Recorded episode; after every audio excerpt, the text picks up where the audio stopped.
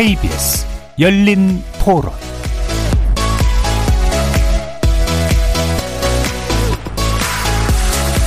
안녕하십니까. KBS 열린 토론 정준희입니다. 여당 쪽에 약간 더 관심이 있죠. 국민의힘이 지금 보여주는 것은 아직까지도 지금 국민의 정서를 못 쫓아간다라고 생각하고 있고요. 민주당이 그나마 이재명 씨가 되면 또 그 상황이 바뀔 거로 생각해요. 저희 같은 이제 젊은 세대한테는 가정을 일구거나 하기 위해서는 부동산이 큰 이슈인데 그런 면에서 좀 잘 해결해 주실 수 있는 분이 되셨으면 좋겠다라는 생각이 좀 있습니다. 저는 야당에 투표할 생각입니다. 사실은 지금 나오고 있는 뭐 문제들이나 도덕적인 것 그런 것들에서 여당에서도 많이 나오고 있는 부분이 없잖아 있는 것 같기도 하고요. 저희 집이 자영업을 하는데요. 아무래도 자영업이 타격을 많이 입었잖아요. 그래서 서민들도 그렇고 경제를 살릴 수 있는 대통령. 후보를 일단 잘 모르겠어서 일단 뭐 여당도 여당도 치열하고 야당도 치열하게 지금 벌써부터 누가 후보가 될지 좀 네거티브전이 좀 너무 심한 것 같더라고요. 그러니까 이기는 것도 중요한데 네거티브라는 방식을 이용을 해서 이겨야만 하나 그런 걸 사용하지 않고 다른 방식으로 이기는 게 좀 더 공정하고 공평한 방식이 아닐까. 코로나 되면서 주위에도 자영업자들이 많아서 아는데 거기는 진짜 뭐 삶이 걸린 그런 문제더라고요. 제가 생각하기에는 그거에 대해서 잘 조금 명확한 대안을 제시하고 그거를 잘 정책 이끌고 지금처럼 막 2주 하고 2주 하고 이렇게 뭐 더 할까 말까 이렇게 하면 걸리겠지 안 걸리겠지 하는 이렇게 말고 거리에서 만나본 시민들의 목소리 어떻게 들으셨습니까? 오늘 KBS 열린 토론 주제는 200일 앞으로 다가온 대선 판세와 구도 전망입니다. 2022년 3월 9일에 치러질 제20대 대통령 선거가 오늘로 197일 앞으로 다가왔습니다. 여당과 야당 모두 대선 후보를 선정하기 위한 경선 작업이 본격화되고 있는데요. 더불어민주당에선 1차 예비 경선을 거쳐 6명의 후보가 본 경선을 치르고 있고 국민의힘에선 무려 10명이 넘는 예비 후보들이 경선 첫 관문 돌파를 위한 준비에 돌입했습니다. 정의당에서도 심상정 의원에 이어 이정민 의원까지 출마를 선언했는데요. 이른바 제3지대의 후보가 확실치 않은 상황에서 정의당이 대권 판도에 미칠 영향은 무엇인지 또 국민의힘과의 합당이 무산되면서 국민의당 안철수 대표가 어떤 역할을 하게 될지 제3지대를 염두에 두고 움직이는 김동연 전 경제부총리와는 어떤 그림을 그릴 수 있을지 주목됩니다. 오늘 KBS 열린 토론에서는 여야 경선 판도를 살펴보면서 향후 대권 지역을 분석해보는 시간 갖도록 하겠습니다. KBS 열린 토론은 여러분이 주인공입니다. 문자로 참여하실 분은 9730으로 의견 남겨주십시오. 단문은 50원, 장문은 100원의 정보 이용료가 붙습니다. KBS 모바일 콩, 트위터 계정 KBS 오픈 그리고 유튜브를 통해서도 무료로 참여하실 수 있고요. 콩에서도 보이는 라디오 이용하실 수 있습니다. 시민 논객 여러분의 뜨거운 참여 기다리겠습니다. KBS 열린 토론 지금부터 출발합니다. 살아 있습니다. 토론이 살아 있습니다. 살아있는 토론, KBS 열린 토론. 토론은 라디오가 진짜입니다. 진짜 토론. KBS 열린 토론.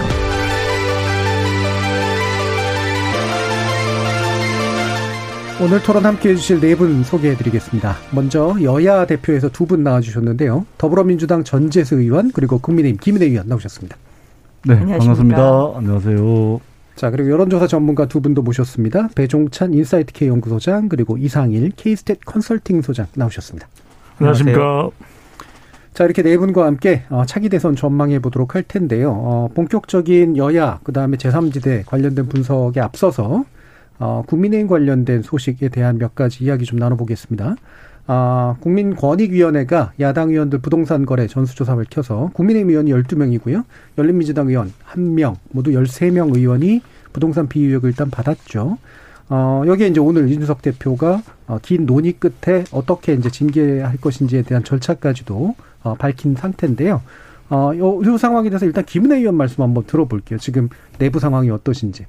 어, 예, 뭐, 많이 뉴스에 나왔지만, 저희가 12명 통보를 받았고, 예. 그 중에 6분은 탈당 권고 내지 이제 제명을 하고, 이제 그 중에는 이제 비례대표의 제명 절차를 위해서 이제 의원총회를 곧 소집을 하게 될 것 같습니다.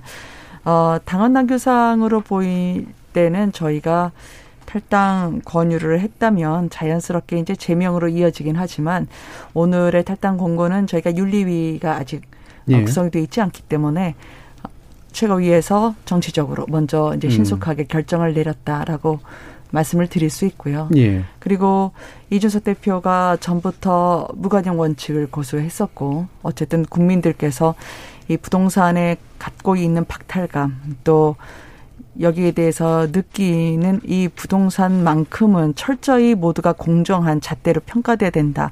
그런 현실을 인지하고 있을 거라고 생각합니다. 예. 그래서 국회의원이란 사실 관습적이었다 혹은 억울하다. 그게 국민들에게 좀 전혀 먹히지 않을 음. 거라는 걸 저희 당도 알거든요. 예. 그래서 오늘의 이 탈당 그 권고를 시작으로 해서 이게 실천으로 이어질 수 있도록 이제 곧 윤리위도 상황 변동에 따라서 구성하겠다고 하니까 그걸 한번 지켜봐 주셨으면 좋겠습니다. 예. 일단 12분 중에 6명은 이제 탈당 권고 네네. 정치적이긴 합니다만 아직까지는. 그다음에 한 분의 이제 비례위원에 대해서는 이제 제명 조치를 이제 결정하신 셈이고요. 이후에 구체적인 공식적인 절차가 있을 것 같고 나머지 네. 여섯 분은 소명이 됐다 이렇게 일단 네네. 판단하신 상태입니다. 자 여기에 대해서 전재승 의원께서는 또 어떻게 보십니까? 저는 이준석 대표가 상당히 잘했다 예. 어, 이렇게 평가를 합니다. 사실은 민주당에서 어, 부동산 전수조사를 했을 때 국민권익위원회로부터 자료를 받고 난 뒤에 에, 우리 당 소속 의원들에 대한 소명 절차, 해명 절차 없이 그냥 바로 그냥 어, 탈당 권유를 했었고요. 예. 어, 그리고 억울한 게 있으면은 어, 경찰청 특수본 수사를 통해서 어, 스스로 밝히고 와라. 아, 대신 당의 문은 활짝 열려 있다.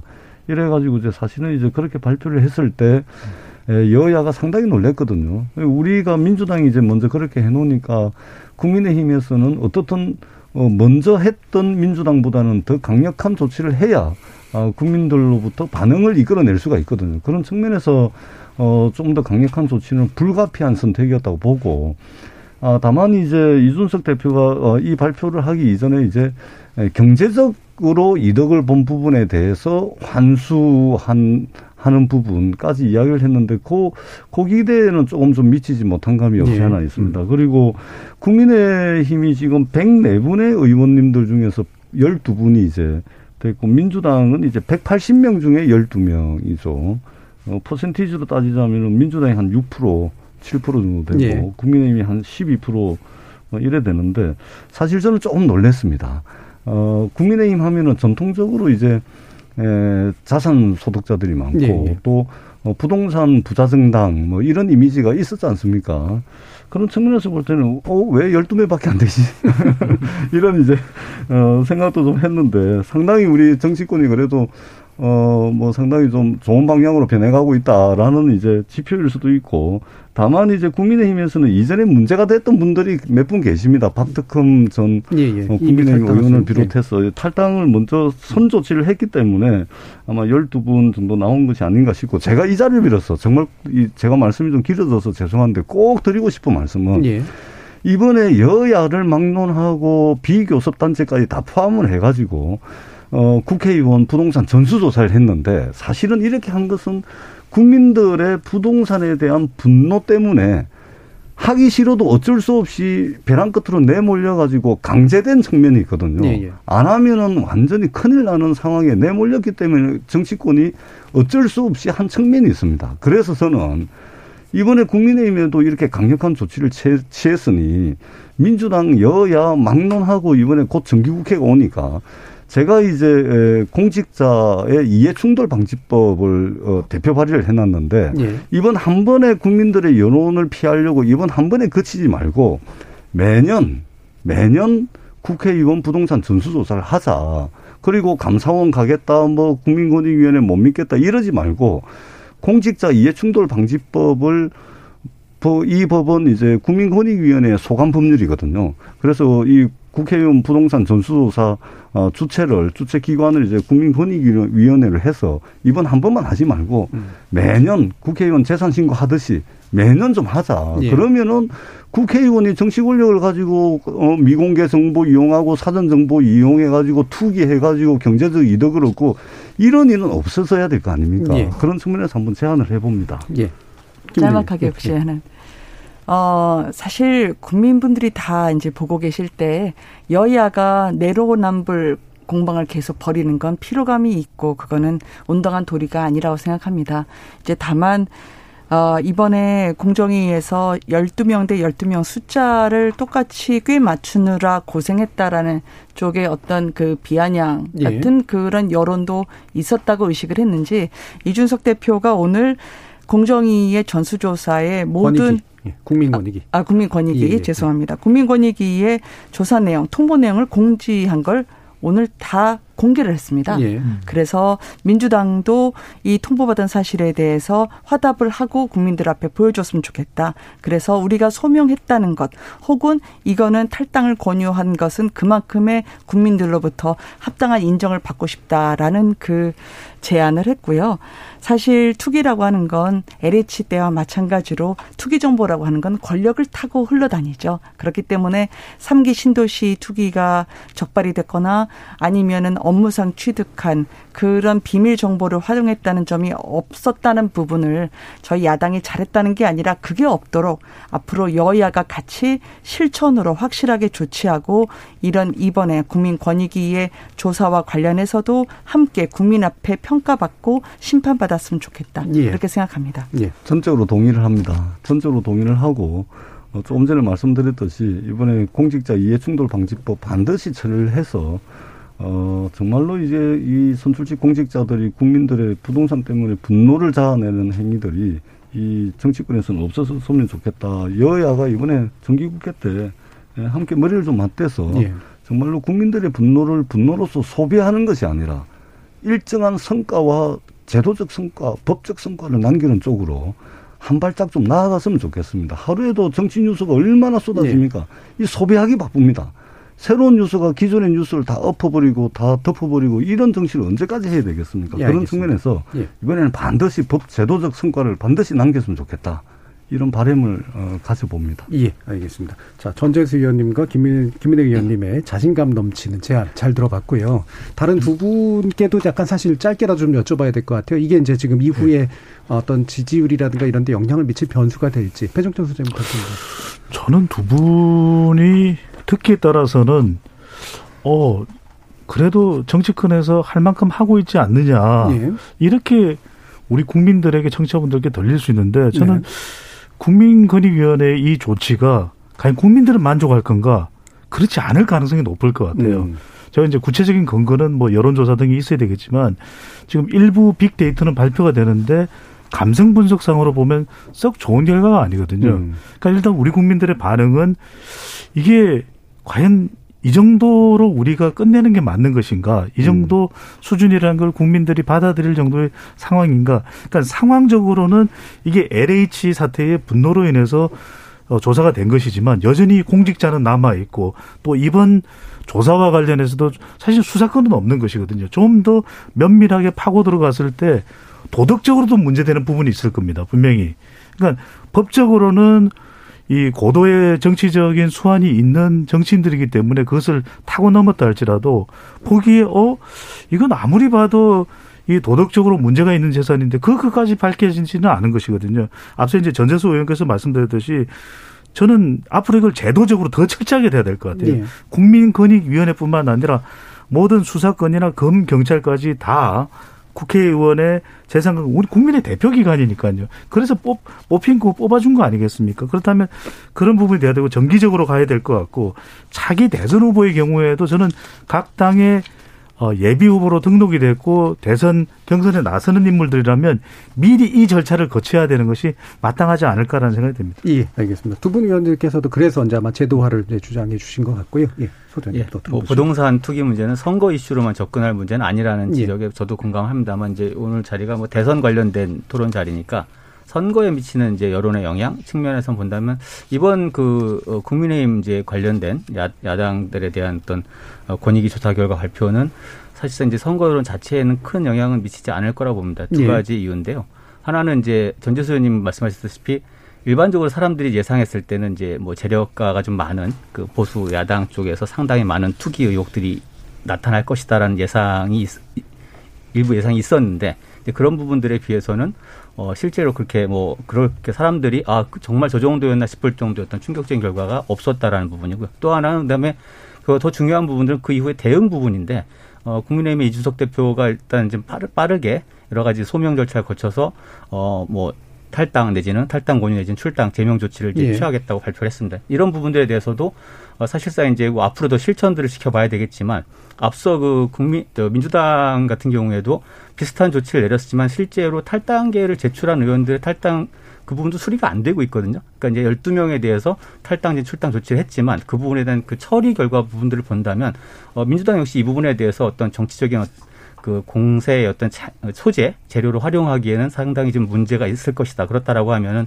이 문제 자체는 지금 이 흘러가는 대선 전국에서 큰 이슈로 좀 작동하기는 예. 어려워 보이지 않나 싶습니다. 알겠습니다. 사실 뭐 이 부분이 이제 만약에 주제라면 더 얘기할 거리들이 있긴 있는데요. 어떻게 음. 이후 처리 과정이나 일단 요 정도까지만 이제 듣고요. 사실 본론이라고 할 수 있는 내용들이 또 많이 남아 있어서 어, 일단 또 일부 안에서 더 민주당하고 국민의힘 둘다 다를 수 있을지조차 잘 모르겠습니다.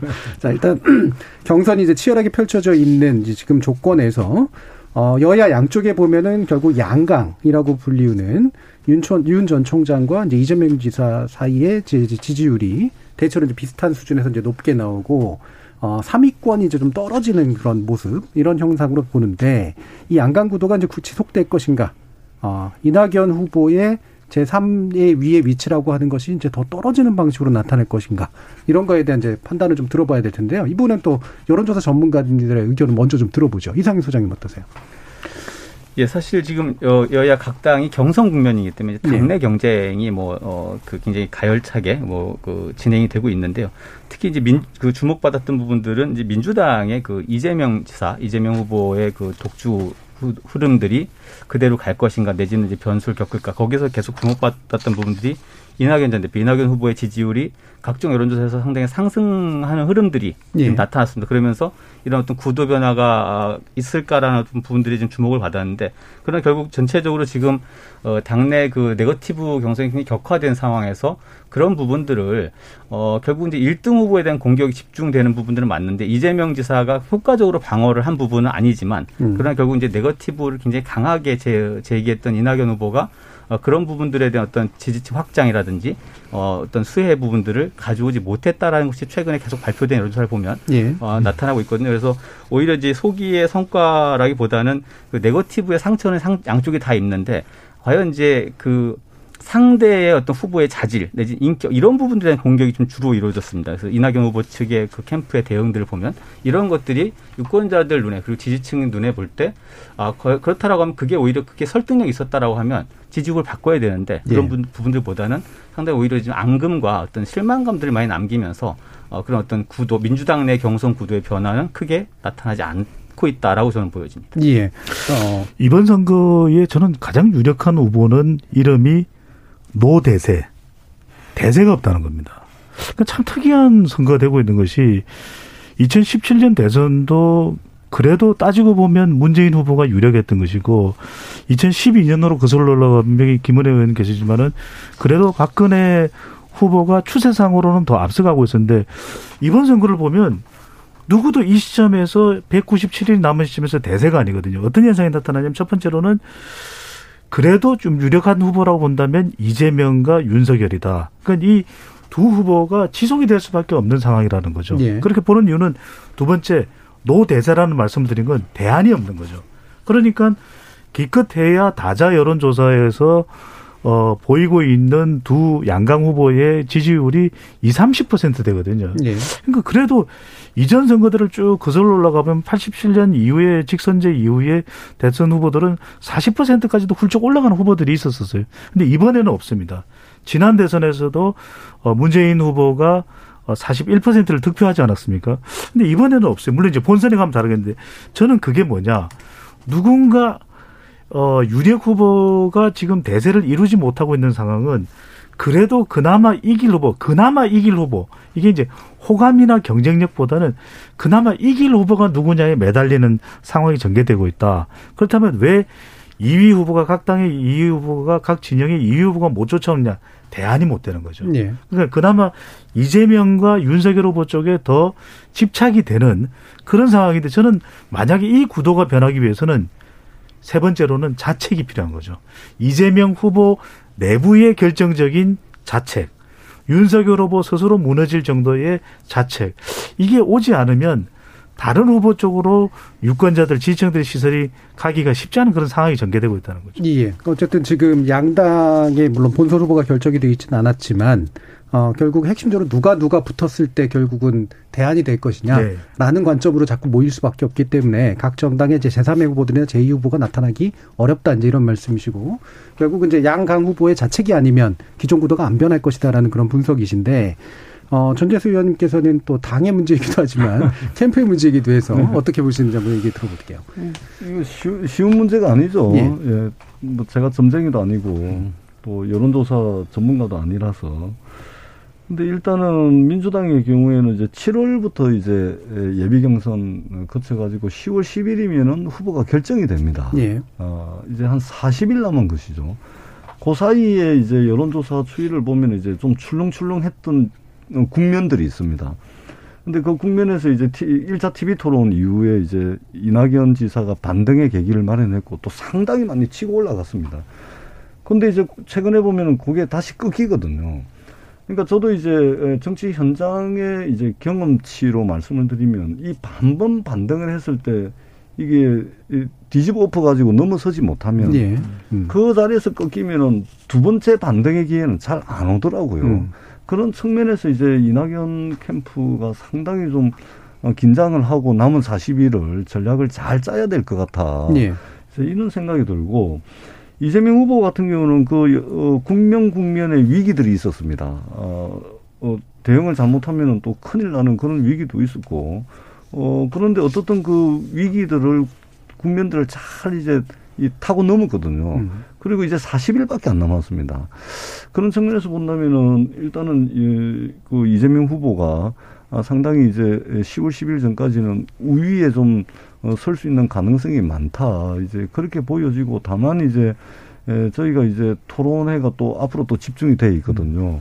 그리고 어, 이전에 이제 백제 논란 또 적통 논란 뭐 또 어, 경기도지사 뭐 산소 논란 뭐 여러 가지 것들이 있는데 앞으로 또 무슨 일이 또 무슨 논쟁이 벌어져 가지고 어느 쪽에 또 타격을 입을지 입을 입힐지 그걸 또 알 수가 없는 것이기 때문에 일단은 한 40일 남은 기간에 아마 양 캠프에서 아마 총력을 다하지 않을까 이렇게 음. 보여지고요. 윤석열 후보의 경우에는 홍준표 후보가 상당히 치고 올라갑니다. 네. 물론 이제 홍준표 후보를 싫어하시는 분들은 민주당 지지자들의 역선택 때문에 그렇다. 음. 아, 이렇게 이제 예, 말씀을 하시는데 그것도 국민들의 선택인 것이죠. 예, 그리고 홍준표 후보 입장에서는 그걸 역, 역선택으로 받아들이겠습니까? 네, 중도 확장. 중도 확장이라고 이제. 네. 중도 확장이라고 이제 받아들이는데, 받아들이겠죠. 그리고 또 이게 홍카콜라 아닙니까? 홍준표 대표께서. 네. 저도 이제 가만히 이게 기사를 보거나 이게 뉴스를 보고 있으면은 이 한 말씀 한 말씀 하시는 게 어떻게 저렇게 감명하고도 확확 와닿게 저렇게 예, 말씀을 잘 하실까 하면서 이제 저도 때로는 아 이게 좀 뻥 뚫리는 느낌 뭐 이런 게 있거든요. 예. 그래서 홍준표 후보가 그렇게 만만한 사람이 아닙니다. 음. 어, 반면에 윤석열 후보 같은 경우는 뭐 김종인 비대위원장께서도 이제 아마추어라고 평가를 했듯이 준비가 전혀 안 된 거 아닙니까? 대한민국의 지도자라는 사람이 더더구나 국민의힘의 그 제일 야당의 대권 후보 자리를 놓고 지금 경쟁을 하는데 어느 날 갑자기 하늘에서 툭 떨어지지가 않거든요. 그런 측면에서 보면은 어, 윤석열, 홍준표 사이의 경쟁은 아마 이제 경선 버스가 아직 출발을 안 했는데 음. 굉장히 치열해질 가능성이 많겠다. 아, 이렇게 이제 보여집니다. 물론 뭐 저희들의 바람이 좀 섞여 있긴 하지만 예, 예. 어, 이렇게 한번 예상을 해봅니다. 예. 아마 경험칙상 재반등은 쉽진 않지만 그렇죠. 예. 예. 자 김은혜 의원님. 뭐 민주당은 뭐 제가 볼 때 이재명 지사로 지금 흐름이 굳어지는 것 같고 국민의힘은 아직 경선이 네.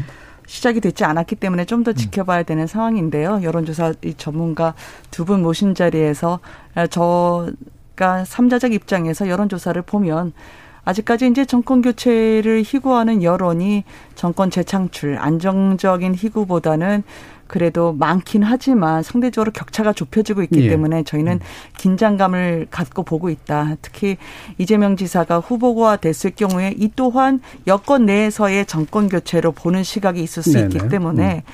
마치 이명박 정부 때의 박근혜 대통령이 예. 후보된 거나 마찬가지죠. 그런 면에서 저희가 훨씬 더 어, 일명 각을 잡고 이 대선을 주도해야 되는 그런 부담감이 있을 수 있다. 음. 근데 다만 제가 이게 국민 여론조사에서 보면 이 부글부글 끓고 있는 건 있더라고요. 그거는 뭔가 바뀌어야 된다. 내가 속절없이 내 권리가 빼앗겼기 때문에 다시 일상을 찾고 싶다. 다시 나라가 정상으로 되돌아왔으면 좋겠다. 그러려면 야당의 후보는 왠지 청소부와 같은 싹스러우고 추진력이 있고 선이 굵고 강렬한 사람이었으면 좋겠다라고 하는 바람도 있는 것 같거든요. 네. 그래서 그런 면에서 저희 그 경선 이 시작이 될 때 관전 포인트가 될 것 같고요. 어, 이제 홍준표 후보를 말씀 주셨는데 어, 오늘도 어제도 보니까 약진을 했다라고 저도 깜짝 놀래서 그 기사를 음. 클릭해서 보니까 범보수에서의 약진이었다라고요. 음. 그러니까 전체 주자 간의 예, 대결이 예. 아니라 보수 쪽만 뽑아본다면 올라간 거기 때문에 그건 오히려 또 뒤집어 보면 중도 확장성이 어디 있느냐라고 물어볼 수 있는 것도 되거든요. 콜라나 사이다를 굳이 얘기하신다면 이재명이나 이재 이재명 지사나 홍준표 후보나 콜라나 사이다나 다 김 빠지면 사실 밍밍하죠. 네. 그래서 자신 있게 이게 보글보글 끓어오르는 그런 이제 콜라와 사이다의 면모를 보여줘야 될 텐데 윤석열 후보 자체도 저는 아직 그 김이 빠지지 않았다고 생각합니다. 음. 왜냐하면 김종인 위원장이 아마추어라고 얘기하신 건 그 앞에 구절을 빼셨는데요. 아직은 아마추어지만 그래도 잘 버티고 있어서 가능성이 있다는 취지로 말씀하시기 음. 때문에 항상 문구는 거두절미하지 않고 통으로 맥락을 이해하는 게 중요하다. 그렇게 음. 말씀을 드리고 싶습니다. 맥락을 다 알더라도 아마추어는 아마추어죠. 아니, 그렇죠. 아니 그 아마추어라는 의미가 못하고 있다는 아마추어가 아니라 음. 검찰총장으로 하면서 대통령 준비했겠습니까? 그럼 오히려 더 의도성이 문제가 예. 되는 거죠. 그래서 뭐. 아마추어가 맞죠. 하지만 그 아마추어가 아까 하나도 준비가 안 된 제대로 능력이 없는 내공 없는 것으로 뉘앙스가 비춰진다면 그런 아마추어로 김종인 위원장이 예. 이야기한 건 아니다. 네. 그렇게 아, 제가 대리 해석합니다. 아마추어가 매력이 있죠. 근데 아마추어가 매력을 가지려면 아마추어가 매력이 있는 이유는 뭔가 좀 참신하고 뭔가 좀 신선하고 이전에 뭔가 좀 별로 안 좋은 관행과 간섭들을 멀리하고 그걸 깨고자 하는 뭐 이런 것 때문에 아마추어가 매력적인 거거든요. 근데 윤석열 후보는 지금 들어와가지고 거의 당권 접속하려고 그러고 국회의원들 싹 쓸어가가지고 줄 세우고 뭐 당직 맡기고 뭐 그, 그 다음에 뭐 비전은 제시도 안 하고 또 지금 그 발언하시는 거 보면은 그 기존의 여의도 문법 이전에 정치 10년 이상 한 사람보다 더, 어, 여의도 문법에 익숙하신 분이거든요. 그러니까 이게 이 아마추어가 매력을 가지기 위해서는 뭔가 신선하고 참신하고 그다음에 새로운 사람들 그 국민들이 놀랄 만한 사람들을 캠프에 영입해 가지고 그 사람을 통해서 뭔가 메시지를 던지고 내가 어, 꿈꾸는 나라는 이거다 이렇게 좀 하는 게 있어야 되는데 그렇지가 못하죠. 예. 네, 그런 측면에서 이제 예, 아마추어일지는 몰라도 매력적인 아마추어는 아니다. 네네네. 네, 이렇게 생각을 합니다. 자, 설정 예, 반론한다면 예, 예. 맨날 확실히 예. 아니 확실히 민주당에서 예. 윤석열 후보를 의식하시긴 의식하시는 것 같아요. 왜냐하면 예, 예. 아직 경선도 시작을 하지 않았고 후보 자체의 비전과 그리고 공약을 제시할 수 있는 본격적인 링도 시작이 되지 않는데 먼저 시금치 데치듯이 한다는 거 보면 느끼고 있는 긴장감의 반증이라고 생각을 하고요. 알겠습니다. 여의도 분법을 얘기하신다면 민주당의 경선이 지금 한 달 이상 이상 지속되고 있는데 왜 단 하나 생각나는 공약 없이 지리하게 정권 재창출이 돼야 되나라는 그런 설득력이 전혀 없을까요? 알겠습니다. 저도 바지 내린 것밖에 기억이 자, 안 나거든요. 그런 네거티브는 국민들에게 자, 비전과 미래를 못 준다. 예, 양당의 서로 공격을 듣기 위해서 오늘 이 자리에 모인 건 아니기 때문에 아, 예. 예. 뒤에서 좀 더 얘기하실 기회가 있을 거라고. 윤석열, 윤석열 후보에 대해서는 저희들 의식 하나도 안 하고요. 다만 저희들이 뒤끝이 좀 있죠. 예, 네, 알겠습니다. 뒤끝이 있을 수밖에 없죠. 자, 중요한 거는 또 이제 김종인 전 이제 그 비대위원장께서 아마추어라고 얘기한 것 자체가 이제 어떤 의미냐 이거는 아닌 것 같아요. 예, 그걸 음. 일 수도 있겠지만 중요한 건 이제 윤석열 대표와 아니 대표입니다. 윤석열 전 총장과 아니 지금 당권 당권 가져가는 국민의힘 접수했나? 속마음이 나왔나요? 네, 이준석 대표 사이의 갈등이 결과적으로 국민의힘에 부담을 안기는 면이 있는 거. 이 부분에 대한 지적이 좀 필요할 것 같은데요.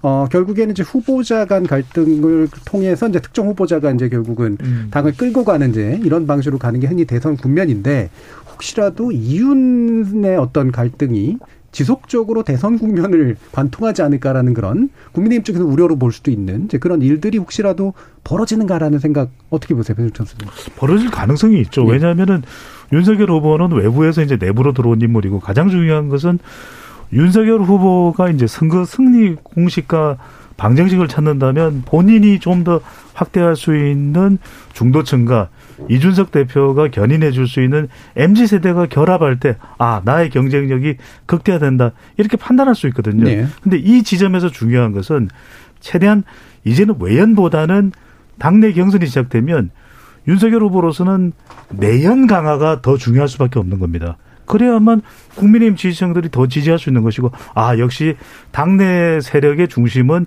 결집은 윤석열 후보네. 지금 이런 모습으로 계속해서 비치고 있는 것이거든요. 그래서 이준석 대표를 향해서 어, 탄핵이라는 발언도 캠프로부터 나오는 것이고 그다음에 언론중재법과 관련해서도 본인이 더 주도하는 그런 모습을 보이고 있는 것은 이걸 통해서 오히려 대결 구도를 가져갔을 때 당 내에서의 본인의 위상이 강화되고 그렇다면 일단 본선 후보가 되면 본선 후보가 우선 목적 아니겠습니까? 네. 그렇다면 최종적으로 대선 후보가 돼서 대선 승리 가능성도 높아진다. 이런 판단을 할 수밖에 없다. 그런 와중에 계속해서 본인 스스로는 직접적으로 아니더라도 윤석열 후보 캠프에서는 계속해서 이준석 대표 흔들게 될 수밖에 없습니다. 저는 이런 말씀 드리고 싶습니다. 정리를 해보면 외부에서 들어온 유력 대선 후보는 당 대표를 최대한 존중해 줘야 되죠. 그래서 오히려 이준석 대표가 아 윤석열 후보로부터 존중받는구나 이럴 때 누가 움직이느냐 이준석 대표, 이준석 대표의 인물들이 아니라 여기 뭐 김원혜 의원께서도 계시지만 mz 세대들이 볼 때 아 우리가 존중받는다. 이렇게 생각할 수가 있다면 적어도 민지야 부탁해 이게 아니라 정말 민지가 동원될 수가 있고 마음을 움직일 수가 있는 것이죠. 예. 순간적으로 깜짝 놀랐습니다.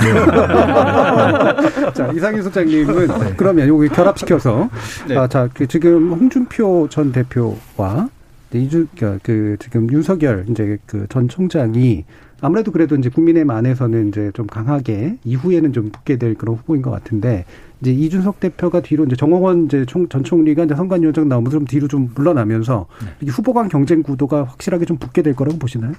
네, 그렇죠. 지금까지 논란은 사실 이제 뭐 국민의힘을 지지하는 분들이든 아니면 뭐 혹은 윤석열 내지는 이제 최재형 네. 같은 후보 같은 분들의 새로운 어떤 정치 입문 과정을 지켜보는 분들한테 좀 실망감을 많이 좀 줄 정도로 음. 좀 지리한 그러니까 새로 정치에 들어오신 분들은 자기 컨텐츠가 뭔지 분명하지 않고 오히려 당내 어떤 세력 구도라든지 이런 문제에 지금 집중하는 듯한 모습 보면서 실망감을 많이 줬습니다만 최근에 이제 어제 오늘 사이에 여러 가지 상황들을 보면 일단 이준석 대표가 이런 문제들에 대해서 공식적인 사과를 하고 이제 어떤 공정한 당 선거 관리 그리고 뭐 당 운영에 집중하겠다 이런 입장을 밝혔고 또 윤, 윤석열 후보 쪽에서도 캠프 내 여러 가지 좀 구설들이 많이 있었잖아요. 이런 것들에 대한 좀 입단 속에 들어가면서 아마 공식적인 경선전이 시작되면 이런 어떤 갈등 구조들이 계속 더 이어지거나 확전되기는 좀 쉽지 않을 것이다. 오히려 이제 그 당내 경쟁 후보들은 그 윤석열 후보 캠프에 이제 국민의힘 어, 구성원들 상당수가 지금 들어가 있고 이런 어떤 세력화 문제에 대한 비판 그리고 이런 것들이 지금 이어가겠지만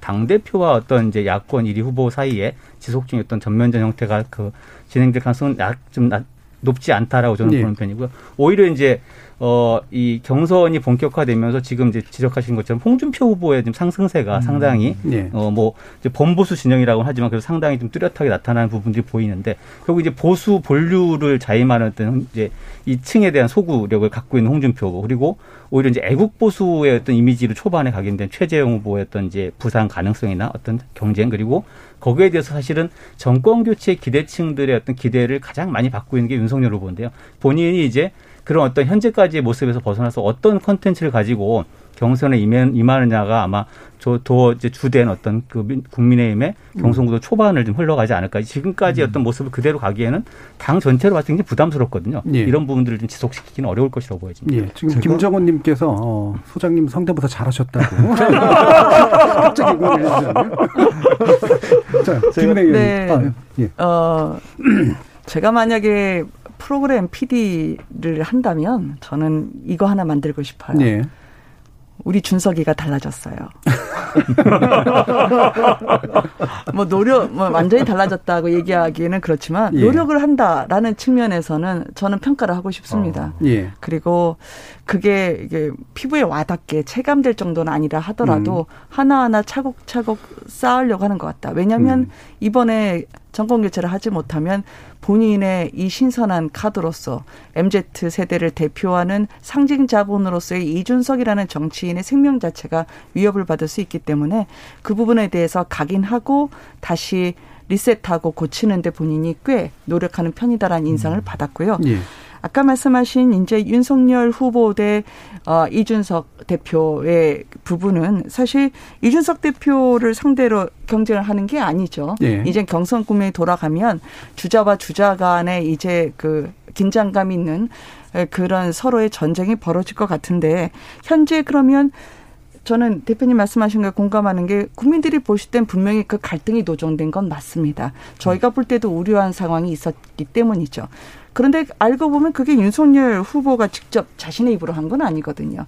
그 주변에 계신 음. 분들이 이 이야기를 한 건데 주변 일부 인사분들의 몇 마디 말이 확대 재생산되고 그리고 주도권을 쥐기 위한 캠프 내 움직임이라고 하는 건 어떤 누가 어떤 말을 할지 모르는 상황에서 이 공명심을 가진 분들도 있고요. 그래서 그런 면에서 그게 저는 윤석열 후보의 뜻이라고 생각을 잘 음. 하지 않습니다. 또 제가 볼 때는 앞으로 그 이준석 대표가 오늘 저희 부동산 투기 의혹과 관련해서 의원들 소명을 받고 결정을 내리는 과정을 보니까 굉장히 빠르더라고요. 음. 심지어 제가 방송 들어오기 전에 신문 기사를 몇 개 검색을 해보니까 어 우리 당 의원분들도 내 소명 절차가 충분히 다 받아들이지 않았다라고 상당히 그 속상해하시면서 그 탈당에 대해서도 이런저런 말씀을 하시는데 이준석 대표는 아마 자기 입장으로서는 이 앞으로 민주당에서 탈당계를 내도 일부러 수리하지 않는 지도부처럼은 안 할 겁니다. 예. 그래서 그런 면에서는 저는 어 청년을 대표하는 대표로서 새로운 바람으로 계속 견인해서 주자가 우리가 결정이 된다면 이준석 대표하고 손잡는 게 그게 시너지를 내는 유일한 길이다. 예. 그걸 우리 당내 대선 주자들이 다 알 겁니다. 예. 저는 그들이 그 파괴력을 전혀 그 무시하고 가지 못할 거라고 생각합니다. 예. 그 우리 준석이가 달라졌어요라는 표현을 그러니까 쓰셨는데 보통 이제 그런 프로그램에는 애가 문제라기보다는 부모가 문제잖아요. 그다음에 전문가가 개입해서 이제 문제를 해결하고 자 어떤 비유일지 잘 모르겠습니다만 자 한번 보겠습니다. 자, 전, 아니, 모든 아니. 모든 대표는 훌륭하다. 그거로 볼게요 그러면. 예. 아니 이제 제주도가 부산 북구인데요. 아니 와 우리 준석이만 갖고 그러노. 아니 이게 필연적입니다. 지금 국민의힘이요. 전통적으로 이명박 박근혜 두 전직 대통령을 상징으로 하는 어, 전통적 권력 지형이 있었죠. 바로 친이와 친박입니다. 근데 두 전직 대통령께서 감옥을 가버리시는 바람에 이게 이 무주공산이 됐습니다. 네. 지금 국민의힘에는 당의 주인이 없습니다. 그 다음에 무슨 분란이 요번에도 보셔서 아시겠지만 이건 뭐 통한 내용 가지고 사실관계 확인하느라고 당이 블랙홀이 돼가지고 다 빠져들 정도로 이 문제 생기면은 뭔가 좀 나서서 해결할 만한 당의 어른이 없어요. 그러니까 주인 없죠, 어른 없죠. 거기다가 37세에 말하자면 어 대한민국 어 현대 정당 사상사 최초로 이제 원외 에, 젊은 당 대표가 된 거란 말입니다. 그러니 당내 권력 투쟁이 첨예화될 수밖에 없는 겁니다. 그러니까 지금 윤석열, 이준석이 그냥 단순하고 사소한 갈등, 어, 이것이 아니고 근원적으로는 어, 당의 주인도 없고 어른도 없고 이 상황에서 말하자면 당내 첨예한 권력 투쟁이 벌어지고 있는 것으로 봐야 됩니다. 그런 네. 측면에서 와 우리 준, 준석이만 갖고 그러노 앞으로도 준석이만 갖고 그럴, 그럴 겁니다. 왜냐하면은 확실한 당내 권, 권력을 틀어지는 어, 블록이 생기지 않는 이상은 이 갈등은 계속해서 갈 수밖에 없다. 예. 어, 이렇게 제가 보여지고 그 다음에 있잖아요. 윤석열 후보의 대통령이 되는 승리 방정식은 우리 배종찬 소장님 잘 분석을 해 주셨던데요. 윤석열 후보가 가지고 있는 전통적 보수층 더하기 이준석이 견인할 수 있는 2030 MZ 세대거든요. 이 알고 있습니다. 네네. 이것이 성립 방정식을 알고 있는데 근데 이게 성립이 될 수가 없습니다.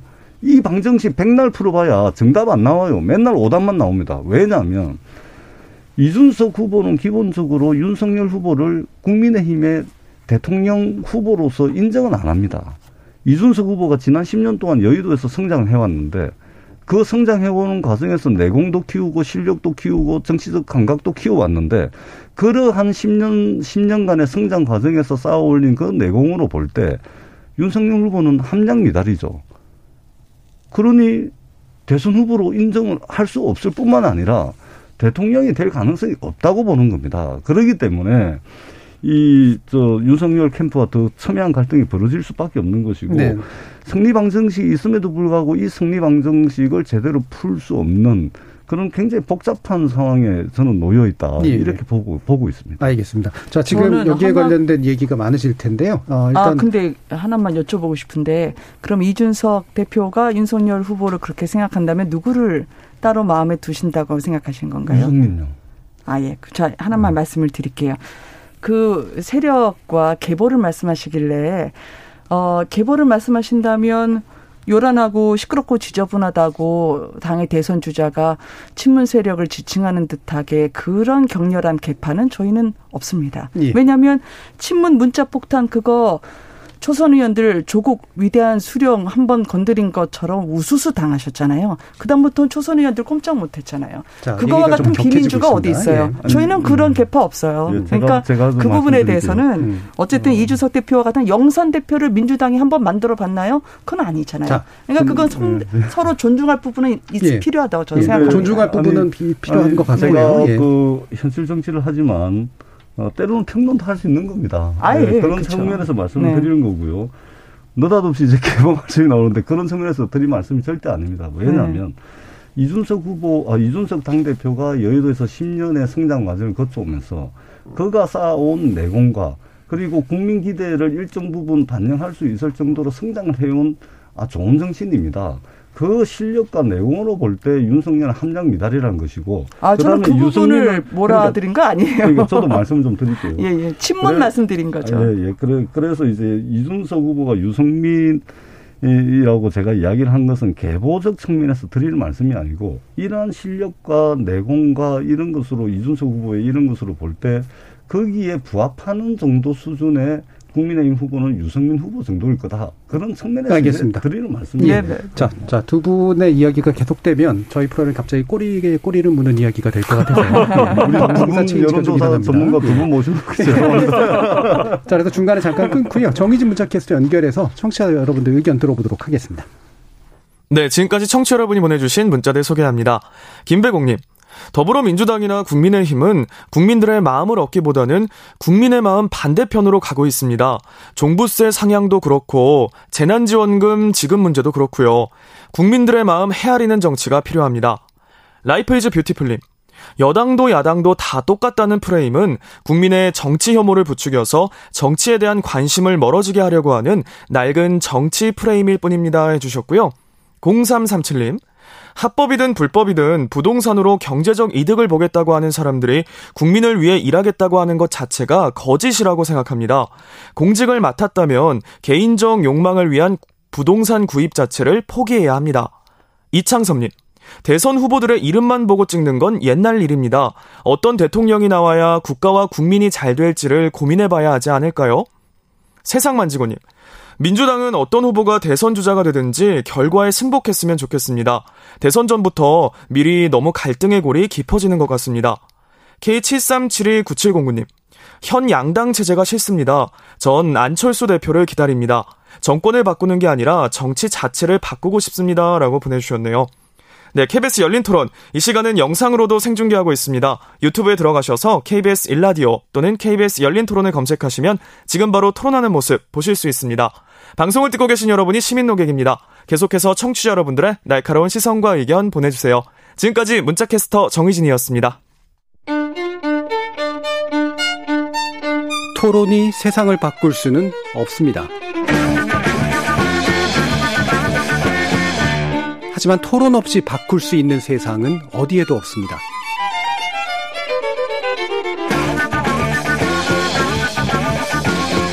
세상의 선한 변화를 갈망하는 당신. 정답이 아니라 질문의 힘을 믿는 당신.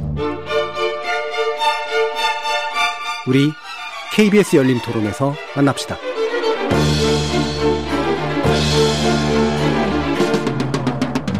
KBS 열린 토론 200일 앞으로 다가온 20대 대선의 판세와 구도를 놓고 전재수 더불어민주당 의원, 김은혜 국민의힘 의원, 배종찬 인사이트K 연구소장 그리고 이상일 케이스텍 컨설팅 소장과 함께 하고 있습니다. 자, 지금 이제 제3지대 문제까지 합쳐서 이제 다시 또 민주당 문제와 국민의힘 문제도 같이 논의할까 하는데요. 일단은 이제 국민의힘 당과 국민의힘 합당은 이제 무산된 상태고요. 또 김동연 전 부총리는 제3지대 출마를 공식화했고 정의당에서 이제 이번에는 아마도 지난번에도 마찬가지였습니다만 어, 완주를 하게 될 가능성이 상당히 좀 높아 보이는 그런 국면에서 어, 여느 때보다도 양강 구도가 굉장히 강하긴 하지만 또 이 제3지대 일부 표가 확실히 양당에 어, 상당한 당락에 영향을 미칠 수 있는 상당히 중요한 어, 일종의 캐스팅 보트의 역할을 할 거기 때문에 이 산숙도 굉장히 좀 복잡하거든요. 일단 요 국면에 대해서 어, 이상희 소장님의 분석 한번 좀 들어보도록 하겠습니다. 그럼 이제 그 제3지대 내지는 어 여야 1대1 대결 구도의 그 외부 변수의 어떤 힘의 사이즈는 예. 어 다음 대선이 궁극적으로 어떤 구도로 치러지느냐랑 연동시켜서 봐야 되는데요. 어, 지금 현재까지 쭉 흘러오는 흐름이나 여론들을 보면 어, 정권 교체가 되는 게 좋다라고 말하는 분들이 뭐 조사에 따르면 다르지만 뭐 과반수가 나오는 조사들이 굉장히 많습니다. 네. 그만큼 이제 정부에 대해서 비판적인 여론이 상당히 많은 것도 사실이고 또 그러나 반면에 문재인 대통령 지지율은 여전히 40% 선에서 어, 후퇴를 하지 않고 있고 네. 또 여권의 1위 주자를 달리고 있는 이재명 지사 같은 경우는 본인의 팬덤 그룹도 상당히 큰 사이즈를 갖고 있는데요. 그러다 보니까 이게 어, 정권 교체가 다음 정부를 어떤 향배를 둘러서 정권 교체가 가능하냐 아니냐의 그 큰 격돌 구도로 흘러갈 때 그런 상황에서는 사실은 제3지대가 존립할 수 있는 어떤 그 땅의 크기는 굉장히 작아질 수밖에 없다. 그렇다라고 하면 어 물론 이제 여야가 동시에 뭐 엄청난 실망감을 주면서 제3지대에 대한 주목도가 높아질 가능성을 전혀 완전히 배제할 수는 없겠지만 그런 부분들에 상당히 제3지대의 어떤 그 자력 갱생 가능성은 굉장히 작아 보입니다만 그러나 결국 이게 정권 교체 여부를 둘러싼 큰 진영 대 진영 싸움으로 선거가 흘러갈 때 정의당의 어떤 대선 완주 내지는 안철수 김동연의 대선 완주라는 부분들은 예. 어 지금 이제 사실 미세한 승부로 가면 갈수록 그 부분들을 같이 흡수해내야지만 승리를 담보할 수 있는 입장에서 굉장히 절실해질 수밖에 없겠죠. 그런 음. 부분에서는 여전히 그 대선 구도에서 큰 변수로 남아 있다고 봅니다만 제3지대가 과거에 어떤 일부 보였던 것처럼 크게 활성화되면서 어, 어떤 선거 구도 자체가 바뀌기는 어려운 흐름이 아닌가 저는 이렇게 보여집니다. 예, 양강 구도 자체로 유지되는데 어, 대신 이제 당락에 영향 미치는 일부의 어떤 음, 표심의 그 향방에 대해서는 여전히 좀 주목할 필요가 있다라는 그런 말씀이신데 자 일단 어 솔직히 민주당 입장에서는 당연히 정의당이 좀 신경 쓰이고 그다음에 또 김동연 총리가 신경 쓰이시잖아요. 그리고 어, 안철수 대표는 완주해줬으면 좋겠고, 뭐, 이제 이런 방식인데. 자. 너무, 잘 아시는 거같요 예. 한번 말씀 한번 들어보죠, 전 대표님. 아니, 속마음을 너무 잘 아시는 것 같아요. 근데 안철수 대표 완전 못할 것 같아요. 예. 음. 아, 10년 전에 정치를 처음 하실 때부터 제가 아는 분인데, 단 한 번도 제 기대대로 안 움직이더라고요. 음. 그런 측면에서 이번에도 완, 안철수 대표는 완주를 못 하실 것 같고. 음. 근데 사실은 저는 이 상황을 그 이렇게 좀 봅니다. 예를 들면 오늘날 우리 시대가 처해 있는 상황, 어, 이 상황과 좀 연계해서 좀 보는 것도 재미가 있을 것 같은데요. 음. 어, 오늘날 우리가 이제 직면해 있는 이 상황이라는 것은 사실은 눈에 보이지도 않고 만질 수도 없고 도대체 어떻게 이 돌아다니는지 보이지도 않는 적 코로나 19 바이러스와의 전쟁을 치르고 있는 시대에 직면해 있고 그리고 이 코로나가 촉발시킨 이 격동의 시대입니다. 진짜 이거는. 어, 이 격동의 시대에 그러면은 이, 이 격동의 시대 한가운데서 고통받고 힘들어하고 하는 국민들이 볼 때 이제 이 대통령을 뽑는 선거인데 에, 이러한 시대 상황에서는 어, 결국은 양쪽으로 확 갈릴 수밖에 없고 네. 어, 양쪽으로 수렴할 수밖에 없다고 생각을 합니다. 음. 그러니까 우리가 이준석 대표께서 취임하시고 난 뒤 여가부 통일부 폐지 이야기 막 하고 그때 자원정부 이야기를 하고 싶었는지 모르겠지만 그랬었는데 18세기 아담 스미스 국부론 이후에 작은 정부 큰 정부 논쟁이 수백 년 동안 있어 왔지만 어떨 때는 큰 정부가 득세를 하고 어떨 때는 작은 정부가 득세를 해왔던 것이 역사적 현실인데 지금은 큰 정부, 작은 정부 논쟁이 의미가 없어졌습니다. 예. 이미 큰 정부죠. 가게 문을 몇 시까지 몇 시에 닫아라 몇 명 이상 안 된다. 이 국민의 아주 구체적 삶의 형태에 국가가 개입해 있는 엄청나게 역대 경험해보지 못한 큰 정부의 시대에 저희들이 살고 있는 겁니다. 네. 그러면은 이러한 상황에서는 글쎄요 제3지대 대한정당 네. 그것은 이 시대가 직면하고 있는 어떤 시대 정신과는 맞지 않다. 그런 측면에서 결국은 어, 김동연 후보도 굉장히 좋으신 후보고 준비가 잘 된 후보임에도 불구하고 이 시대가 직면해 있는 이 상황에서 제3시대 또는 어, 새로운 정치 세력의 교체를 깃발로 내걸고 이제 나서는 이런 분들은 오히려 이 시대의 희생양이 될 가능성이 많다. 그 결국 이제 양당 구도로 수렴될 것이고 어 그런 식으로 아마 대선이 치러지고 나머지 후보들의 득표율은 사실 참 미미할 가능성이 많다. 그리고 음. 초접전으로 가면 갈수록 결국 유권자들은 전략적 선택을 하게 돼 있습니다. 예. 이쪽이든 저쪽이든 그런 측면에서 볼 때 제3지대는 어 상당히 저 예, 가능성이 좀 낮은 것으로 예. 그렇게 보여집니다. 그러니까 이게 이제 두 가지 방식이 있을 수 있잖아요. 말씀하신 것처럼 유권자들이 전략적으로 선택해서 지지율상으로 진짜 미미하게 아예 나와버리는 경우가 있고 아니면 이제 전략적 연대를 통해서 이제 흡수하는 그런 방법들도 좀 있을 텐데 음. 대충 어느 방향이 좀 더 가능성이 높다라고 생각하세요? 그러니까 2012, 2012년 때의 대선을 보면은 양쪽으로 이제 수렴이 됩니다. 예. 그러니까 진보는 또 민주당 쪽으로 2012년 대선에서 또 보수는 또 새누리당 쪽으로 그렇게 됐던 것은 완전히 이제 진영 간 대결 구도가 됐죠. 그래서 이제 중간에 안철수 후보는 이제 중도 탈락되는 중도 탈락하는 예. 이제 하차하는 그런 현상이 나타났던 것도 급격히 진영 대결이 됐던 당시 구조를 보면은 바로 9월 또 10월에 있었던 NLL 논란입니다. 그러니까 북한 이슈가 터지게 되면 우리가 정치 이념을 이야기할 때 진보와 보수를 나누는 가장 일반적이고 또 보편적인 기준이 바로 북한 이슈거든요. 근데 지금 보면은 북한 이슈만 있는 게 아닙니다. 오히려 북한 이슈는 지금 대통령 지지율이나 대선 후보에 주는 영향이 제한적인데 지금 검찰도 있죠. 또 언론중재법도 있습니다. 그렇다면 이건 내년 대선은 말 그대로 박박 긁어 모아서 진영 간 대결이 되는 구도거든요. 예. 그렇게 되는 가장 큰 이유는 2012년 대선부터 문재인 대통령의 존재감이 등장을 하는 겁니다. 그 이후로 지금까지 계속되고 있는 것이거든요. 내년 대선까지. 그 이야기는 뭐냐. 내년 대선은 친 문재인 대통령과 반 문재인 대통령의 대결입니다. 예. 그러니까 정작 제3지대나 어, 무당층이나 또 부동층에 있는 쪽은 사실 이게 내가 지지하는 후보가 양쪽 진영에 있는 후보가 아니라면 그 후보를 지지해봐야 당선되지 않는다는 사실을 너무 잘 알게 되거든요. 그렇다면 김동연 전 부총리가 어느 정도의 화력을 발휘할지 안철수 대표가 출마를 해서 완주를 할지 할지 그건 별개의 문제입니다. 저는 저는 오히려 2007년처럼 이회창 후보처럼 당선이 최종적으로 안 될 가능성도 염두에 두면서도 출마를 할 수도 있다고 봐요. 네. 그게 본인이 그 이후에 정치력이나 또는 정치적인 본인의 존재감을 계속 또 보여야, 보여야 하는 그런 의무감과 사명감이 있을 수 있기 때문에 저는 철저하게 내년 선거는 진영 간 문재인 대통령을 기준으로 한 찬반의 대결이다. 그렇다면 제3지대가 들어설 틈은 거의 없다고 보입니다. 음, 예. 자, 국민의힘 쪽 입장에서는. 어, 저도 역시 양당 음. 후보가 누가 되든 51대 49에 치열한 싸움은 불가피할 거라고 생각을 합니다. 아마 역대급으로 정말 초접전 승부가 펼쳐질 거라고 생각을 하는데요.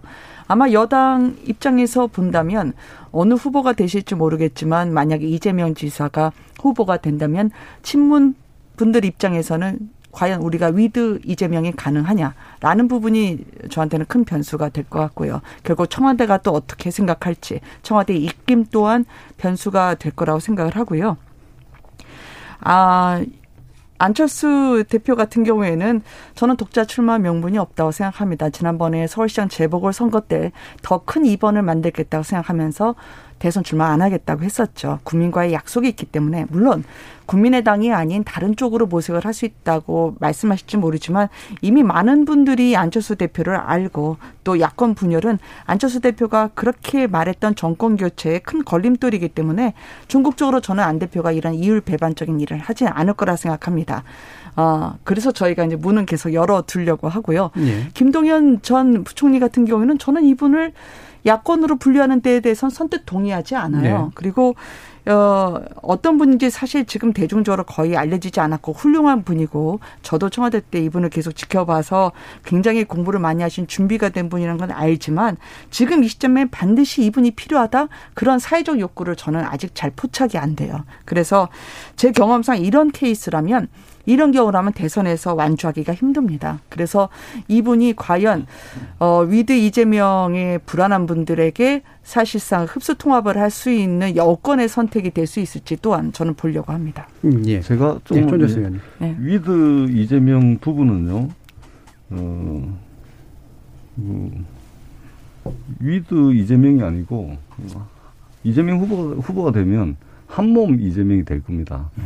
어, 지금 민주당 후보 여섯 분이 이 선을 넘는 논쟁을 하고 있고 선을 넘는 공방을 하고 있긴 하지만 그렇다 그래서 다시 돌아올 수 없는 선을 넘은 적은 없습니다. 그리고 여섯 분의 후보는 전통적 의미에서 민주당의 가치와 노선이라는 그 울타리 안에 다 있는 분들입니다. 그 울타리 바깥에 있는 분 한 분도 없어요. 그렇기 때문에 기본적으로 이재명이 됐건 이낙연이 됐건 본인들 입장에서는 자기들이 대통령이 되는 것일지는 몰라도 민주당 지지자들 입장, 입장에서는 그, 그 개인의 집권, 그 개인이 대통령 되는 문제를 떠나서 민주당의 집권이라는 측면으로 접근할 가능성이 거의 예. 100%이기 때문에 에, 한 몸이 될 가능성이 많다. 누가 후보가, 후보가 되든 간에. 그 말씀을 드리고, 어, 두 번째 이제 청와대 입김 말씀을 하셨는데요. 우리 김은혜 님께서 이제 문재인 대통령 캐릭터를 잘 어, 모르셨을 수도 있는데, 문재인 대통령의 캐릭터상 청와대가 이번 대선에 어떻게 입김을 넣는다 또는 다른 라인을 통해서 뭐 0.00001%의 가능성도 없습니다. 절대 그런 일 없다는 말씀을 드리고요. 안철수 후보와 관련해서는 제가 이 몇몇 이제 친한 이제 야당 의원님들한테 절대 안철수 후보하고는 뭐 하려고 하지 마라. 뭐 도모하지 말라. 우리가 이미 10년 전에 다 겪어봐서 우리가 안다. 골치 아프다, 정말. 그래 했는데 결국은 도모를 하다가 지금 파토가 난 겁니다. 근데 안철수 후보는 국민의힘이 반드시 품어야 되죠. 나중에 뭐 1%, 2% 초접전이 되면은 반드시 품어야 되는데 대신 엄청난 대가와 희생을 국민의힘이 치러야 될 겁니다. 안철수 후보를 품기 위해서. 그런데 저는 국민의힘이 어마어마한 희생과 대가를 충분히 치를 거라고 생각을 하고 있고 어, 그런 측면에서 안철수 후보 나중에 이제 단일화될 가능성이 많다. 예. 아, 그렇게 보, 봅니다. 예. 그 김은혜 의원께서 네. with 이재명이라는 또, 또 신조 비슷한 걸 지금 얘기해 주셔서 with 네. 코로나 예 코로나가 자꾸 이게 떠오르기 때문에 아니 그건 전혀 아니고요. 예. 아니 그 얘기를 하면서 이제 같이 여쭙고 예. 싶은 게 네네. 네. 실제로 이제 경선 불복에 관련된 이야기를 음. 해주신 거기 때문에 전혀 그럴 일 없다고 얘기했잖아요. 근데 이게 네네. 남의 일이 아니거든요. 국민의힘의 심리적 경선 불복은 또 뭐냐 이런 식의 이제 얘기까지도 나올 수가 있기 때문에 국민의힘 스스로는 이제 경선 불복 내지 그와 유사한 상황이 안 펼쳐질 가능성이 있는가 이 부분에 대해서 좀 말씀을 같이 들어보죠. 예, 경선 이제 불 불복 말씀하신 김에 네. 제가 이제 아까 이제 with 이재명을 말씀드렸던 연유는 뭐였냐면 여론조사에서 잠깐 제가 표본오차까지 말씀 못 드려서 죄송해요. 방송은 괜찮죠. 어차피 이낙연 어, 후보를 지지하시는 분들 중에 31%는 이재명 지사에게 가지 않고 민주당의 다른 후보가 아니라면 어쩌면 어, 우리 쪽으로도 올 수 있는 그 여론조사를 봤을 때 경선 불복이라는 화두가 네. 그때 불거졌죠. 그리고 그 뒤에 이재명 캠프에서 이낙연 후보 측에 경선 불복 안 한다고 약속해라. 저는 경선을 하면서 경선 승복이 당연한 민주주의 원칙인데 경선 불복 안 한다고 약속하라는 자체가 저는 경선 불복 프레임을 건다고 생각을 하거든요. 나쁜 프레임이죠. 근데 이낙연 후보와는 그러면 one team으로 대선 치를 생각이 없냐라는 그런 생각을 불러일으키니까 말이죠. 근데 아직 경선이 진행 중이니까 이 경선 이후에 수습이 될지 아니면 더 큰 갈등으로 어 남게 될지는 그거는 지금 아직 속단할 필요는 없다고 생각하지만 이 안에 그래서 with 이재명을 말씀드렸던 거였고요. 그리고 저희는 아직 경선도 시작 안 했기 때문에 경선 불복, 뭐 승복 지금 아직 이야기할 개체가 안 됩니다. 그래서 희망 섞인 기대는 다음에. 예, 뭐 일축하셨는데 예, 예, 어떻게 될지 경선 과정 중에 이루어진 여론조사이기 때문에 네. 지금 치열하게 선을 넘었다 말았다 뭐 공방을 주고받는 와중에 이낙연 지지자가 이재명이가 후보됐을 때 예, 같이 갈 수 있냐 하면은 경선 과정 중인데 그거 안 한다 하죠. 그거 하, 한다 하겠습니까? 그런 점에는 경선 과정 중에는 이제 최대한 결집을 하기 때문에 경선 과정 중에 이루어진 여론조사를 가지고서 이제 경선 불복 어까지 생각하는 것은 굉장히 좋은 상상력일 수는 있어도 현실적으로 불가능하다 이 말씀을 드리겠습니다. 예. 저는 이런 생각이 드는 게 대통령의 지지율이 그래도 역대 대통령과 비교할 때 상당히 선전하고 예. 좋은 긍정적인 평가를 유지하고 있는 저는 이게 굉장히 중요한 어, 효과를 여권에서는 기대를 할 걸로 보입니다. 왜냐하면은 경선 과정에서는 후보들 간의 갈등, 이른바 명락 대첩, 명락 대전 이런 이야기를 하지만 정치적인 통합에 대통령이 직접 나서기는 어렵죠. 우리 선거법상. 근데 저는 정서적인 어 통합 이건 분명히 대통령 지지율로 대통령의 영향력으로 저는 작동될 수밖에 없다. 왜냐하면 결국 민주당이 뭉치고 진보층이 뭉치는 데는 대통령의 후광이 있는 것이고요. 이른바 우리가 이야기하는 대통령 마케팅을 이야기할 때 할로 이펙트가 저는 다분히 작동을 할 걸로 보입니다. 예. 음. 사실 각 어느 쪽이 경선을 성공적으로 치르느냐는 역설적으로 사생결단식 싸움을 누가 안 하느냐에 달려 있거든. 근데 이제 사생결단식 경선이 벌어지는 경우는 보통은 이제 어 본선에서 우리가 이길 수 있다는 확신이 있을 때 그렇습니다. 네. 왜냐하면 네. 이 기회를 잡으면 이길 수 있다라는 확신이 있을 때 사생결단식 음. 이제 싸움이 벌어질 수밖에 없고 오히려 반대로 패색이 짙을 때도 그런 경우가 나타나죠. 근데 지금 불이 뭐 이제 국민의힘은 아직 경선 시작을 정확하게 공식적으로 안 했습니다만 민주당의 경선을 보면은 그 전재수 의원님 말씀처럼 아슬아슬한 선을 음. 넘나드는 게 지금 보이죠. 그 선이라는 게 뭐냐면 정책이나 어떤 팩트를 가지고 공격하는 게 아니라 후보의 태도나 품성, 자질, 음. 인격을 가지고 공격하는 부분들까지 갔을 때 이제 그런 부분들인데 이런 것들은 실제 구체적인 어떤 경선 불복 승복이 아니라 지지자들 사이에서 상당한 앙금을 남길 수밖에 없지 않습니까? 이런 부분들이 이제 얼마나 좀 잘 마무리되면서 경선을 치를 수 있느냐 이 부분을 좀 지켜봐야 될 것 같고요. 국민의힘 역시도 이제 본격적으로 경선이 시작되면서 과연 후보들 간의 공방의 어떤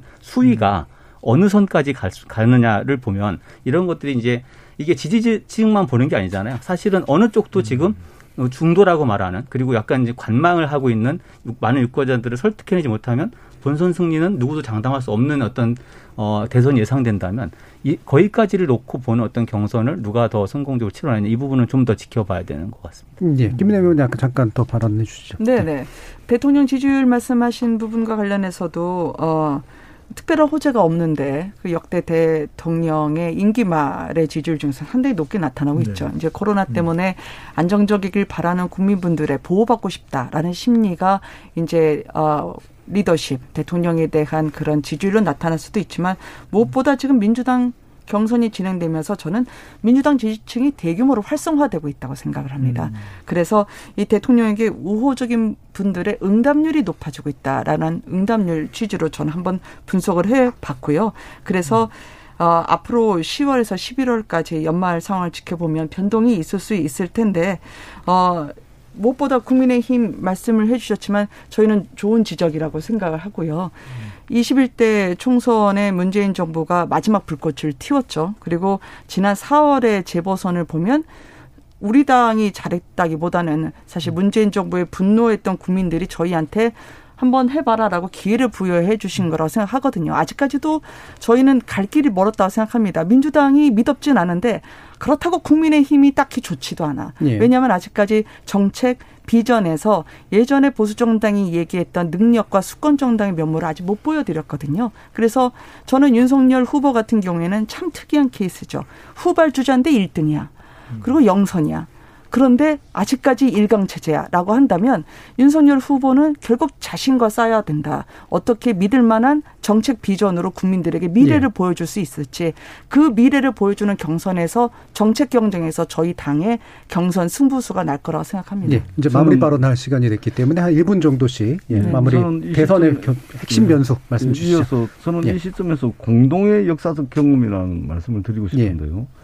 윤석열 후보도 언젠가 그런 말씀을 하셨습니다. 오늘 그 김은혜 의원님 말씀처럼 이게 대통령 지지율이 이게 도대체 이게 뭐야 이게 임기 말에 이해할 수 없는 수치죠. 어, 저희들도 깜짝 놀랄 때가 있는데 그것이 마치 이제 민주당 경선이 진행이 되니까 민주당을 지지하는 사람들이 활성화되고 뭐 이렇게 아, 숫자로 전체가 예, 아니라 예, 하나의 원인 중 예, 그러니까 하나다. 이제 숫자로 예. 이제 접근하면 이제 오판하실 수 있다 이 말씀을 참고로 드리고요. 공동의 역사적 경험 말씀을 왜 드리냐면은 지금 이제 문재인 대통령에 대한 지지율도 지지율이지만 사실은 이제 노무현 대통령 이후 쭉그 어, 역사적 과정을 거치면서 노무현 대통령 서거 그리고 문재인 정부의 탄생 이 과정을 거치면서 문재인 어, 민주당 지지자들이 함께 겪었던 공동의 역사적 경험에 대한 반성적 성찰이 문재인 대통령이 임기 말까지 에, 견고한 지지율을 예. 유지할 수 있는 측면도 있다. 예. 이런 측면에서 보면은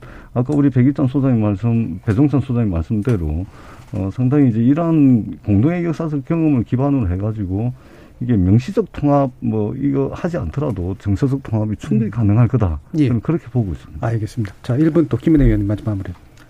이게 저는 어, 이번 대선이 사실 심판 선거이기도 하지만 말씀드린 설득력 있게 미래 전망을 구체하는 쪽이 이긴다라고 생각을 하고요. 음. 그래서 미래 세력이 될 수 있도록 국민의힘이 잘하겠다라는 말씀을 드리고 어, 국민의힘이 직면하고 있는 지금 사실 국회는 오늘만 하더라도 윤미향 의원 같은 경우엔 윤미향 의원 비판하면 혼내주는 법이 발의가 됐다는 소식이 전해졌죠. 그래서 과거의 역사의 아픔까지도 그리고 윤미향 의원의 직장이 법보다 우위에 있는 새로운 세상을 보면서 빨리 정상으로 되돌려놔야겠다. 언론중재법처럼 저는 이낙연 후보가 김의겸 의원님과 함께 그렇게 언론중재법에 대해서 말씀하시는 거 보고 이게 속도를 내는 걸 약간 조금 초조하시구나 생각을 했습니다. 그래서 예. 이 부분에 대해서 저희가 여유 있게 국민분들에게 아직 부족하지만 제대로 대안 세력으로서 잘 매김하겠다 말씀을 드리고 예, 싶습니다. 배종찬 소장님. 저는 지금 세간의 이야기가 되고 있는 것이 정말 가슴 속을 후벼 파는데 참 대선 후보 많은데 뽑을 사람 없다 이런 이야기가 나오고 있거든요. 참 처참한 상황인 거죠. 물론 많은 분들도 계십니다. 그런데 과연 우리가 짧은 시간에 어떤 후보가 정말 좋은 후보인지 들여다보기도 쉽지 않고 토론회를 통해서도 어떤 후보가 더 매력적인지 밝혀내기도 쉽지가 않습니다. 온통 네거티브고 온통 논란이고 온통 스캔들인데 저는 이제 좀 냉철해졌으면 좋겠어요. 이 대한민국을 이끌어가는 중차대한 5년 단임제의 대통령의 이 임무가 막중하거든요. 저는 적어도 품격 또 추진 또 조정 특히 이제 조정 능력 지금 곳곳에 분열이 돼 있는 네. 우리 사회를 통합할 수 있는 조정 능력은 반드시 봐주셨으면 좋겠고요. 정치권 후보자들에게 정말 이건 따끔한 조언이 됐으면 좋겠는 게 민심은 천심입니다. 가볍게 넘어갈 거라고 절대로 생각해서는 안 된다는 것 명심해야 될 걸로 보입니다. 예, 이상희 소장님. 묘하게 이번 대선은 사실 미, 뭐 미래 비전 공약 정책 이런 부분들보다 앞서서 가치의 논쟁을 함께 수반하는 선거가 될 것 같습니다. 무엇이 민주주의고 무엇이 합리적인가, 무엇이 원칙이 되어야 되는가 이런 것들이 아마 논쟁이 될 수밖에 없는 선거인데 이것이 뭐 행복한 현실인지 불행한 현실인지 모르겠습니다만 어, 공교롭게도 여야 1위 후보가 모두 공정과 성장, 공정과 상식이라는 화두를 내걸고 선거에 임하고 있고요. 그만큼 우리 사회가 어떤 가치관의 혼란이나 여러 가지 어떤 그런 부분까지도 한번 어, 한, 이 선거라는 과정을 통해서 좀 소화를 해내야 되는 그런 음. 어떤 시련에 좀 올라와 있는 것 음. 같은데 또 많은 유권자들은 뭐 획기적인 정책들, 미래 비전, 공약들도 좀 기다리겠지만 사실 이런 것들에 대한 우리 사회 좀 보다 좀 바람직한 가치에 음. 대한 어떤 그런 것들을 제시하는 후보 여기에 대한 주목도 상당히 높지 않을까 저는 그렇게 생각을 합니다. 알겠습니다. 자, KBS 열린 토론 오늘 순서는 그럼 이것으로 모두 마무리하겠습니다. 오늘 함께 해 주신 전재수 더불어민주당 의원, 김은혜 국민의힘 의원, 배종찬 인서이트 K 연구소장, 이상일 케이스텍 컨설팅 소장 네 분 모두 수고하셨습니다. 네. 감사합니다. 감사합니다. 고맙습니다. 고맙습니다. 대선이 갖는 의미는 참으로 중차대하기 때문에 최근 언론 보도의 상당 부분이 대선 후보들에 관련된 내용으로 치워지는 건 당연한 일이죠. 하지만 아직까지는 언론은 공적 검증과 토의보다는 후보자와 주변인들의 거친 입을 쫓아다니는 게 고작입니다. 코로나 사정상 언론 이외의 접근이 차단된 지금의 정당 정치는 또 여전히 그들만의 리그처럼 느껴지고요. 주요 정당의 후보가 압축돼서 백척간대의 경쟁이 펼쳐질 본선이 되면 좀 달라질까요? 코로나19와 기후위기 시대를 감당해낼 각 정당의 철학과 정책은 무엇이고 대체 이 후보들은 정말 어떤 인물들인지 시민들이 좀 더 많은 걸 묻고 체감할 수 있는 장이 펼쳐지길 바랍니다. 참여해주신 시민농객 여러분 감사합니다. 지금까지 KBS 열린 토론 정준이었습니다.